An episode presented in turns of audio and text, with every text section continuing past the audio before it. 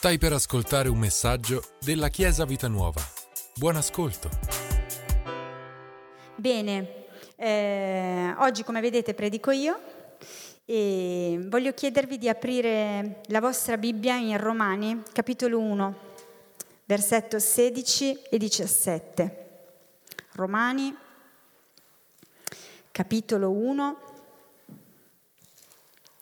versetti sedici e diciassette, e dice così: infatti io non mi vergogno dell'Evangelo di Cristo, perché esso è la potenza di Dio per la salvezza di chiunque crede, del giudeo prima e poi del greco, perché la giustizia di Dio è rivelata in esso di fede in fede, come sta scritto: il giusto vivrà per fede. Il giusto vivrà per fede. Il giusto vivrà per fede. Queste, questa frase è scritta eh, altre due volte, in altri due passi nel Nuovo Testamento e anche nel Vecchio Testamento nel libro di, A- di Abacuc. E questo verso ci parla chiaramente di come dovrebbe vivere il giusto sulla terra. Noi sappiamo che i giusti siamo noi. I giusti sono coloro che hanno accettato Gesù nella loro vita, che hanno accettato il sacrificio di Gesù, che, hanno, che, che in Lui, che in Gesù sono stati giustificati, che in Gesù sono stati perdonati, che in Gesù sono stati redenti, giustificati in Lui. Ecco perché siamo chiamati giusti. E l'Apostolo Paolo qui dice nella lettera ai Romani: il giusto viv- vivrà per fede.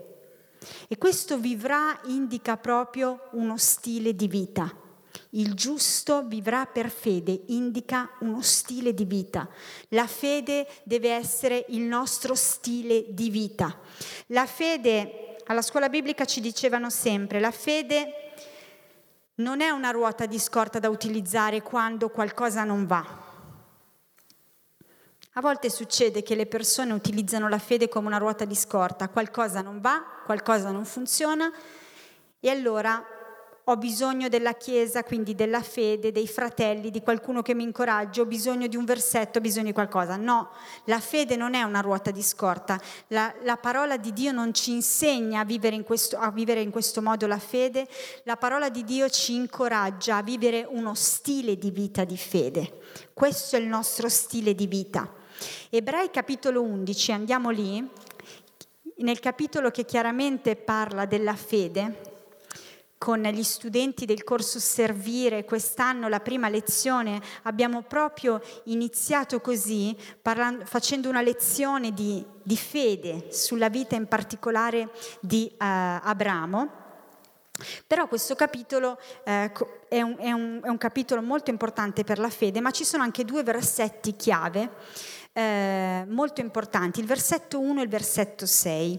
Leggiamo prima il versetto sei, dice così: ora, senza fede è impossibile piacergli, perché chi si accosta a Dio deve credere che Egli è e che Egli è il rimuneratore di quelli che lo cercano. Senza fede è impossibile piacere a Dio. Senza fede è impossibile piacergli. E questo versetto è molto in linea con quello che abbiamo letto prima, il giusto vivrà per fede. È chiaro che l'amore di Dio è per, tutto, per tutti, ma qui sta parlando di piacere. Di piacere, uno stile di vita che piace a Dio. Per i suoi figli, per i giusti, è uno stile di vita di fede. Noi non ci aggrappiamo alla fede come a un estintore solo quando c'è l'incendio. Noi viviamo la nostra vita di fede giorno dopo giorno. E l'altro versetto molto importante è il versetto uno, che dice: or la fede è certezza di cose che si sperano, dimostrazione di cose che non si vedono. Lo rileggiamo. La fede è certezza di cose che si sperano, dimostrazione di cose che non si vedono. Questa mattina la prima domanda alla quale rispondiamo è: che cos'è la fede? Che cos'è la fede? È chiaro che quando noi diciamo la parola fede, vita di fede, ho fede, intendiamo prima di tutto l'insieme delle cose in cui crediamo, il nostro credo. Noi diciamo la nostra fede. La nostra fede sono le cose in cui noi crediamo, che sono contenute nella parola di Dio. Però sappiamo anche che fede, per fede si intende anche una fede specifica che ti fa ottenere, che ti fa fare, che ti permette di arrivare a cose specifiche. Infatti, se noi leggiamo Ebrei undici e andiamo ad analizzarlo, qui ci sono persone che hanno fatto delle cose specifiche, ottenuto delle cose specifiche, hanno messo in atto la loro fede per cose specifiche. Entrambe le definizioni sono corrette, questa è la fede. Però il versetto uno che abbiamo letto prima, prima ci dà una definizione molto bella di che cos'è la fede. Dice prima di tutto che la fede è certezza di cose che si sperano. Io sono certo che riceverò quella cosa che sto sperando. Io sono certo che riceverò quello, perché lo sto prima di tutto sperando. Ho iniziato con una speranza, ma poi si è formata una certezza dentro di me.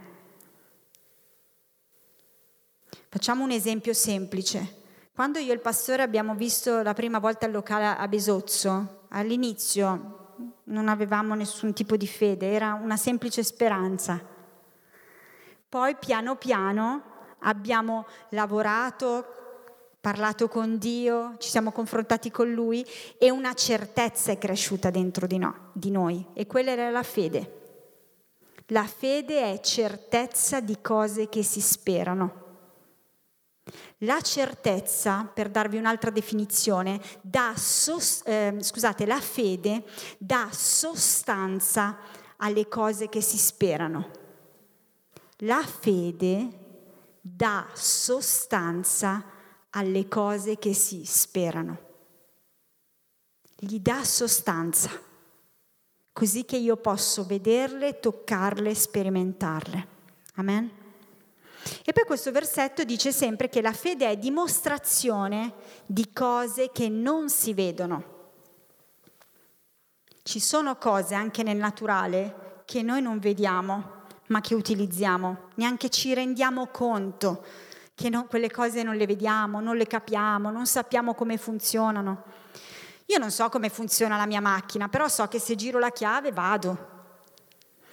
Io non so tutte le cose lì della corrente, come funziona, però se vado lì e schiaccio, la luce si accende.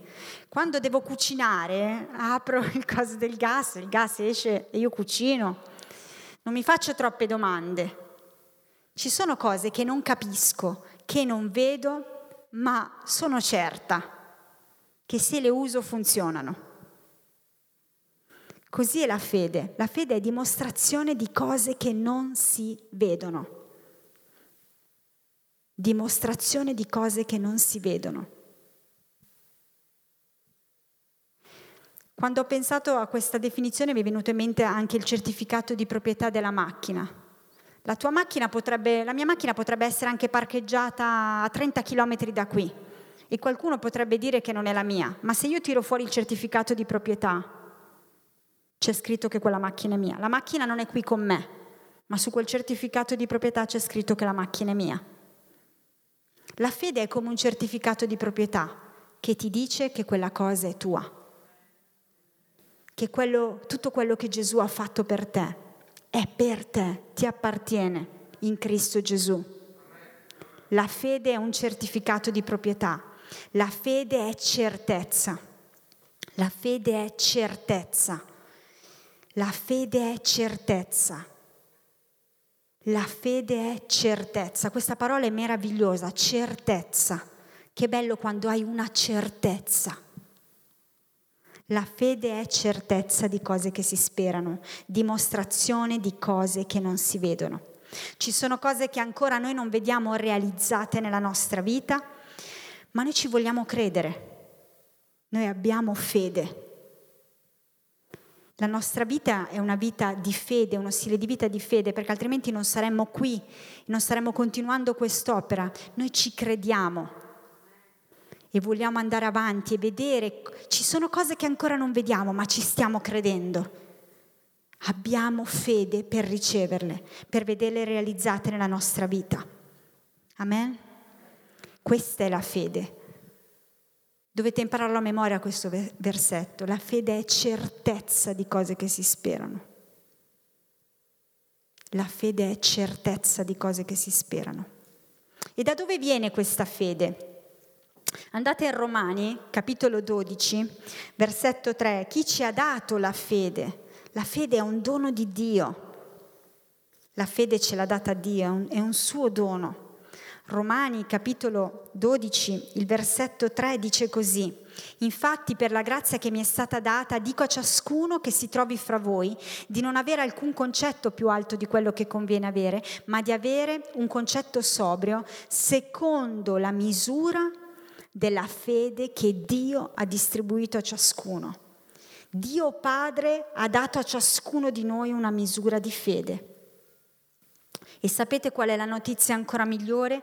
Che se anche quella misura fosse grande quanto un, gu- un granel di senape, quante cose puoi fare con quel granel di senape. In Matteo diciassette c'è un altro versetto molto importante che ci parla di, di questa misura di fede che Dio ci ha dato. Matteo capitolo diciassette, il versetto venti, dice così. Oggi dobbiamo prendere un po' di passi, eh? Matteo diciassette venti dice: Gesù disse loro, per, sta, è tutto il contesto mh, del, gio, del fanciullo epilettico, perché i discepoli non sono stati in grado di guarire quel fanciullo. E arriva Gesù e Gesù disse ai discepoli: per la vostra incredulità non avete potuto farlo, perché io vi dico in verità che se avete fede quanto un granel di senape, direte a questo monte: spostati da qui a là, ed esso si sposterà, e niente vi sarà impossibile. La fede quanto un granel di senape. La fede quanto un granel di senape. Noi possiamo avere anche una misura di fede quanto un granel di senape, ma quello che è importante è, non è la misura, ma come tu usi quel granel di senape. Come tu usi e applichi alla tua vita quel granel di senape. Come tu usi e applichi alla tua vita quel granel di senape. Oggi tra di noi ci può essere qualcuno che ci sta ascoltando, che è qui, che oggi riceve Gesù nella sua vita per la prima volta, ne sente parlare, una misura di fede gli viene data che può essere quanto un granel di senape, ma se la applica e se ci crede, quel granel di senape funziona nella sua vita, perché non dipende dal tempo, eh, dipende da quanto tu ci credi, da quanto tu vuoi applicarlo e mettere in pratica quel granel di senape. Amen? Quel granel di senape nella mia vita è molto importante. Alleluia, alleluia. Dio ha distribuito a ognuno di noi una misura di fede. Non ci interessa la misura, ci interessa usare quel granel di senape. Amen? Come nutriamo la nostra fede? Come facciamo a nutrire la nostra fede? Perché se abbiamo detto che la nostra fede non è una ruota di scorta, non è che io tengo il granello di senape qua e quando mi serve tra due mesi perché mi succede qualcosa allora tiro fuori il granello di senape. No, io devo iniziare a lavorare con quel granello di senape, lo devo nutrire, lo devo far crescere nella mia vita. Perché? Perché il giusto vivrà per fede. Romani dieci, versetto diciassette, dice che la fede viene dall'udire e dall'udire la parola di Dio. La fede viene dall'udire e dall'udire la parola di Dio. Noi dobbiamo nutrirci della parola di Dio, perché la parola di, di, di Dio non deve essere qualcosa al di fuori di noi, ma deve essere qualcosa che entra dentro di noi. La parola di Dio deve abitare dentro di noi e noi dobbiamo abitare nella parola. Dimorare nella parola, lo dice Giovanni dieci, questo dimorare nella parola è abitare nella parola. E quando tu abiti in una casa, pulisci, disordini, prendi, fai, disfi, cambi, ci abiti dentro. In questa parola noi ci dobbiamo abitare e la parola deve abitare dentro di noi, uno scambio. Io sono dentro, mi immergo dentro e la parola circola dentro di me. La parola deve, diven- deve diventare parte di noi, parte di noi. È così che nutriamo la nostra fede, è così che nutriamo quel granello di senape. È così che nutriamo quel granello di senape. Perché ci nutriamo della parola di Dio. La fede viene dall'udire, dall'udire la parola di Dio. E perché noi continuiamo a udire quella parola, a udire quella parola e farla entrare dentro di noi. Penso che tutti, tutti noi abbiamo sperimentato nella nostra vita che ci sono delle cose che abbiamo meditato tanto, le abbiamo sperimentate, le abbiamo vissute e quelle cose sono diventate così forti dentro di noi che nessuno le può smuovere. Ci sono altre cose invece su quali magari abbiamo lavorato di meno e quando qualcuno ci dice qualcosa allora ci viene qualche dubbio. Questa settimana ho avuto un'esperienza con una sorella della nostra chiesa che mi ha mandato un messaggio perché ha avuto un dubbio. E sapete qual è stato il, il modo per eh, mandare via quei dubbi? Prendere la parola e dargli delle scritture da leggere per mandare via il dubbio e fargli vedere cosa c'è scritto nella parola, perché è la parola la verità, è la parola il nostro specchio. Noi ci dobbiamo nutrire della parola di Dio e la parola diventa certezza dentro di noi, diventa forte dentro di noi, diventa una roccia dentro di noi e il granello di senape cresce. Noi veniamo nutriti, ecco come noi possiamo nutrire la nostra fede. Nel, in, c'è un altro passo in Romani dove dice che Abramo ad un certo punto fu pienamente convinto. Tu sei pienamente convinto solo quando quella parola è dentro di te, fa parte di te, altrimenti non ne sei pienamente convinto. Altrimenti non ne sei pienamente convinto, la parola deve entrare dentro di te. Settimana scorsa il pastore diceva che deve essere un dialogo con la parola. Tu che parli con la parola è la parola che parla a te, la parola che entra dentro di te. Amen? Alleluia. Quindi abbiamo visto che cos'è la fede, abbiamo visto come possiamo nutrire la nostra fede e ora vediamo che cosa ci porta a fare la fede, perché la fede ci porta sempre a fare qualcosa, a parlare e ad agire, a parlare e ad agire. Se noi, ve l'ho detto prima, se noi leggessimo questa mattina insieme Ebrei undici, potremmo vedere tutto quello che quegli uomini e quelle donne descritte in quel capitolo in cui si parla di fede hanno detto e hanno fatto, hanno detto e hanno fatto, hanno realizzato nella loro vita. E potremmo vederlo anche leggendo i Vangeli, tutte le storie dove si parla di Gesù e delle persone che lui ha incontrato e come hanno mostrato la loro fede. Hanno parlato, hanno, gi- hanno agito, hanno fatto delle cose. Quindi la fede ci porta sempre a parlare, a fare, ad agire, a realizzare, a compiere delle imprese, a fare qualcosa. Ecco perché è uno stile di vita. Fa parte di noi e ci porta a fare delle cose, a realizzare delle cose. Le persone hanno parlato, hanno fatto, hanno detto, hanno compiuto imprese. Alleluia. La fede ci porta a fare questo. Non ci tiene la bocca chiusi la fede e la fede non ci tiene neanche incatenati a una sedia. La fede ci porta a parlare e ad agire, a parlare e ad agire. A parlare e ad agire. Questa è la fede. Questa è la fede. E questo deve essere il nostro stile di vita. Amen? Alleluia. La cosa interessante è che Gesù eh, notava la fede delle persone. Gesù la vedeva con i suoi occhi, la sentiva e la poteva percepire. Tante volte Gesù ha detto: ho visto la tua fede, ho sentito la tua fede. Andiamo a vedere alcuni episodi. Andiamo nel primo, in Marco capitolo due, versetto cinque. Sono episodi che conosciamo bene, ma che ci aiutano a rifocalizzarci su questo argomento della fede. Marco capitolo due, versetto cinque.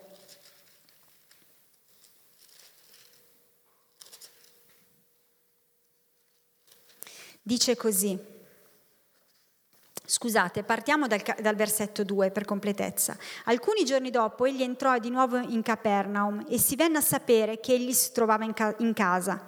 E subito si radunò tanta gente da non trovare più posto neppure davanti alla porta, ed egli annunziava loro la parola. Allora vennero da lui alcuni a presentargli un paralitico portato da quattro uomini, ma non potendo accostarsi a lui a causa della folla, scoperchiarono il tetto sul punto dove era Gesù e, fatta un'apertura, calarono il lettuccio sul quale giaceva il paralitico. Come Gesù vide la loro fede, disse al paralitico: figliolo, i tuoi, i tuoi peccati ti sono perdonati. E poi la storia continua. Gesù non ha sentito, non ha percepito, ma ha visto. Ha visto degli uomini, degli amici scoperchiare un tetto per portare un uomo malato davanti a Gesù. E Gesù ha visto la loro fede. La nostra fede si vede. La nostra fede si vede. La nostra fede si vede quando agiamo, quando agiamo in fede per raggiungere un obiettivo o qualcosa. Stamattina questa sala era vuota, non c'era neanche una sedia e non c'era neanche uno strumento, ma delle persone sono venute qui stamattina presto e sono venute a pulire, montare, mettere giù le sedie, disinfettare. Sapete che anche questa è fede? Sapevano che voi sareste arrivati. La nostra fede, le nostre azioni parlano, parlano. Gesù ha visto la fede di questi uomini, Gesù vede la nostra fede. Amen? Quindi è tempo di agire, di fare delle cose. A volte non serve parlare, a volte serve fare delle cose. Punto. Fallo, fallo, perché quella tua azione parla della tua fede. Parla della tua fede. Amen? Marco dieci, versetto quarantasei. Marco dieci, versetto quarantasei. Giunsero così a Gerico, e come egli usciva da Gerico con i suoi discepoli e con una grande folla, un certo figlio di Timeo, Bartimeo il cieco, sedeva lungo la strada mendicando. Ora, avendo udito che chi passava era Gesù il Nazareno, cominciò a gridare e a dire: Gesù, figlio di Davide, abbi pietà di me. Molti lo sgridavano affinché tacesse, ma egli gridava ancora più forte: Figlio di Davide, abbi pietà di me. E Gesù, fermatosi, ordinò che lo si chiamasse. Chiamarono dunque il cieco dicendogli: Fatti animo, alzati, egli ti chiama. Allora egli, gettando via il suo vestito, si alzò e venne a Gesù. E Gesù, rivolgendogli la parola, disse: che vuoi che io ti faccia? Il cieco gli disse: Rabboni, che io recuperi la vista. E Gesù gli disse: va, la tua fede ti ha guarito. E in quell'istante recuperò la vista e si mise a seguire Gesù per la via. Gesù ha sentito un uomo che gridava e che, anche se gli dicevano stai zitto perché stai dando fastidio, quest'uomo ha continuato a gridare. Anzi, la parola dice al versetto quarantotto che gridava ancora più forte, gridava ancora più forte. La fede si sente, Gesù sente la nostra voce, Gesù sente le nostre parole, Gesù vede la nostra fede, Gesù sente la nostra fede. Quindi non dobbiamo smettere di aprire la nostra bocca e di proclamare le sue promesse, di proclamare la sua parola per la nostra vita e per le persone intorno a noi, perché Dio, Gesù, sente la nostra voce. La nostra voce è una voce importante e dimostra la nostra fede, e dimostra la nostra fede. Amen? Quindi dobbiamo fare e dobbiamo parlare, dobbiamo dire, dobbiamo gridare, perché la nostra fede Gesù la sente, Gesù la sente. Alleluia, alleluia. Voglio leggere altri due episodi che riguardano questo. Matteo nove, qualche pagina indietro, Matteo nove, versetto ventisette. Alleluia, Matteo nove. Versetto ventisette. E mentre Gesù partiva di là, due ciechi lo seguirono gridando e dicendo: abbi pietà di noi, figlio di Davide. Quando egli entrò in casa, quei ciechi si accostarono a lui e Gesù disse loro: credete che io possa far questo? Essi gli risposero: sì, Signore. Allora egli toccò loro gli occhi dicendo: vi sia fatto secondo la vostra fede. La, vo- la loro fede, la fede di questi due ciechi, gli ha permesso di gridare. Loro hanno deciso di mettere in atto la loro fede seguendo Gesù e gridando. Fin quando Gesù non li ha notati, e quando Gesù li ha notati, Gesù gli ha fatto una domanda e loro a quella domanda hanno risposto: sì, Signore. Credete che io possa far questo, cioè che io possa farvi recuperare la vista? E a quella domanda i due ciechi hanno risposto: sì, Signore, sì, lo voglio, sì, sì. Hanno usato la loro voce, la loro bocca per fare una dichiarazione. La fede parla. La fede parla. Amen. Alleluia. Torniamo in Marco capitolo cinque. C'è un'altra storia che conosciamo bene. E qui questa donna non ha parlato. Questa donna eh, non ha fatto niente di, di pratico ed eclatante, ma era nascosta in mezzo a una folla. Ma nonostante questo, Gesù ha percepito che c'era qualcuno lì di speciale che stava mettendo in atto la sua fede. Il versetto eh, ventisette dice: avendo sentito parlare di Gesù, venne tra la folla alle sue spalle e toccò il suo vestito, poiché diceva: se solo tocco le sue vesti sarò guarita. E immediatamente il flusso del suo sangue si stagnò ed ella sentì nel suo corpo di essere guarita da quel male. Ma subito Gesù, avvertendo in se stesso che una potenza era uscita da lui, voltatosi nella folla disse: chi mi ha toccato i vestiti?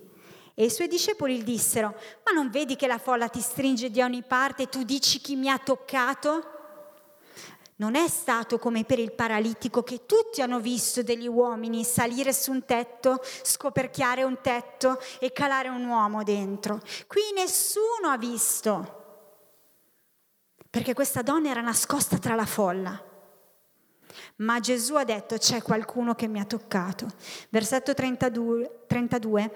Ma egli guardava intorno per vedere colei che aveva fatto ciò. Allora la donna, paurosa e tremante, paurosa e tremante.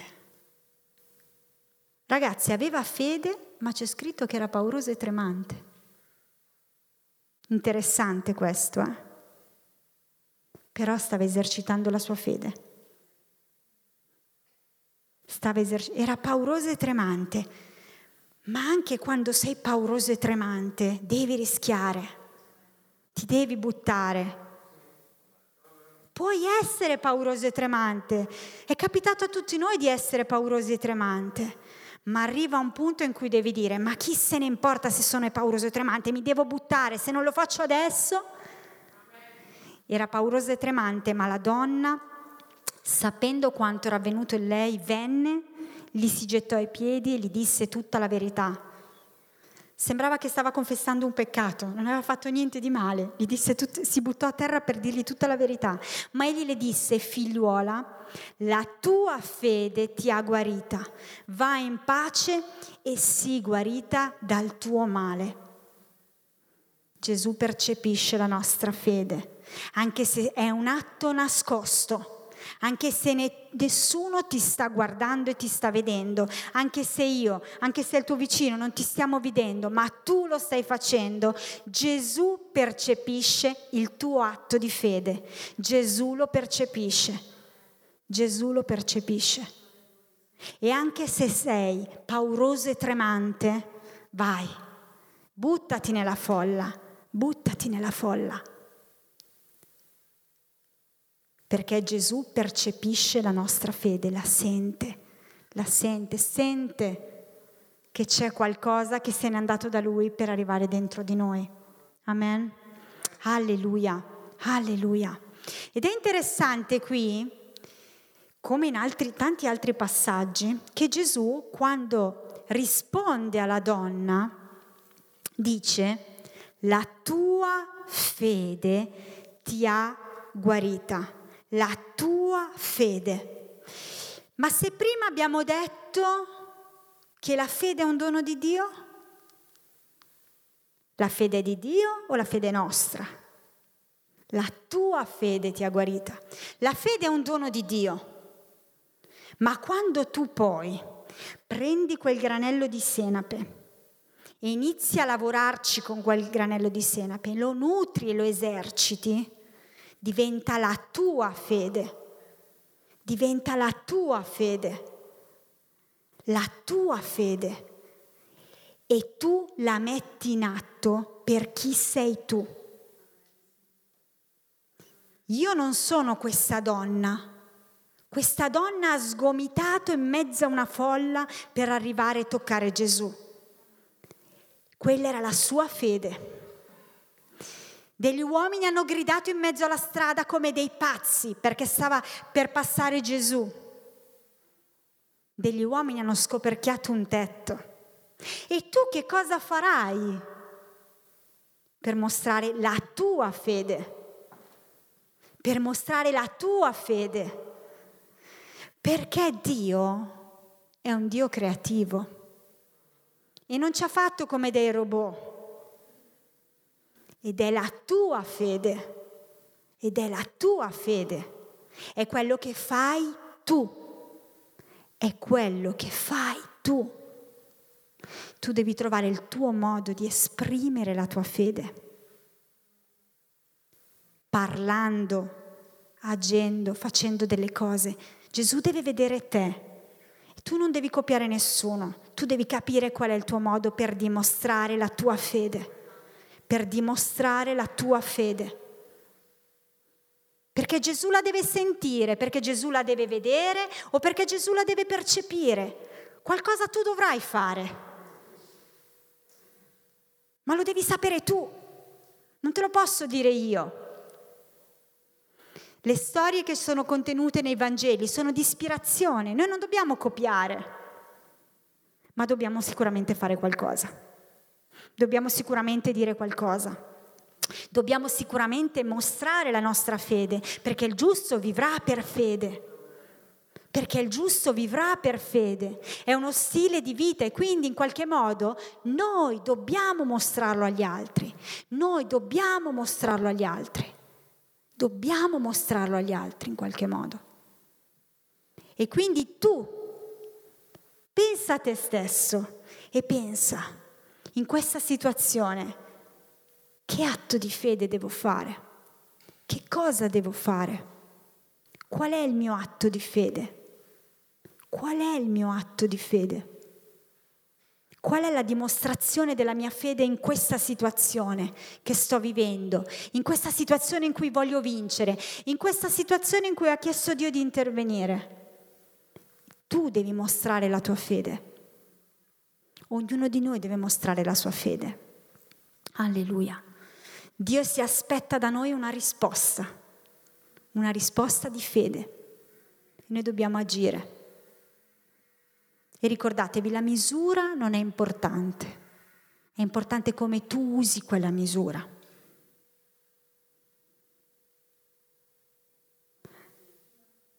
Non importa che età hai, non importa se tu hai Rebecca, non importa se tu sei più piccola di noi, tu hai una misura di fede, hai un granello di senape e se lo usi bene funziona come tutti gli altri, anche per me, confronto a me, confronto a un cinquantenne, a un sessantenne, a un settantenne, non importa. Con quel granello di senape puoi fare tante cose. Non importa la tua età, importa come usi il granello di senape. Importa come usi il granello di senape. Alleluia. E noi vogliamo usare il granello di senape che Dio ci ha dato. Vogliamo usare la misura di fede che Dio ci ha dato, perché il giusto vivrà per fede. E se io sono giusto, noi siamo giusti, la Chiesa è giusta, deve vivere per fede, perché gli altri devono vedere questa fede, la devono sentire, alleluia, la devono percepire, alleluia. Tutti gli uomini hanno visto poi in mezzo alla folla che Gesù si è girato verso quella donna. È stata una grande testimonianza. Tutti gli uomini che erano in quella casa hanno visto dei pazzi scoperchiare un tetto e magari gli hanno anche gridato dietro perché stavano facendo una cosa strana. Tutti gli uomini che camminavano in mezzo alla strada hanno sentito dei ciechi urlare.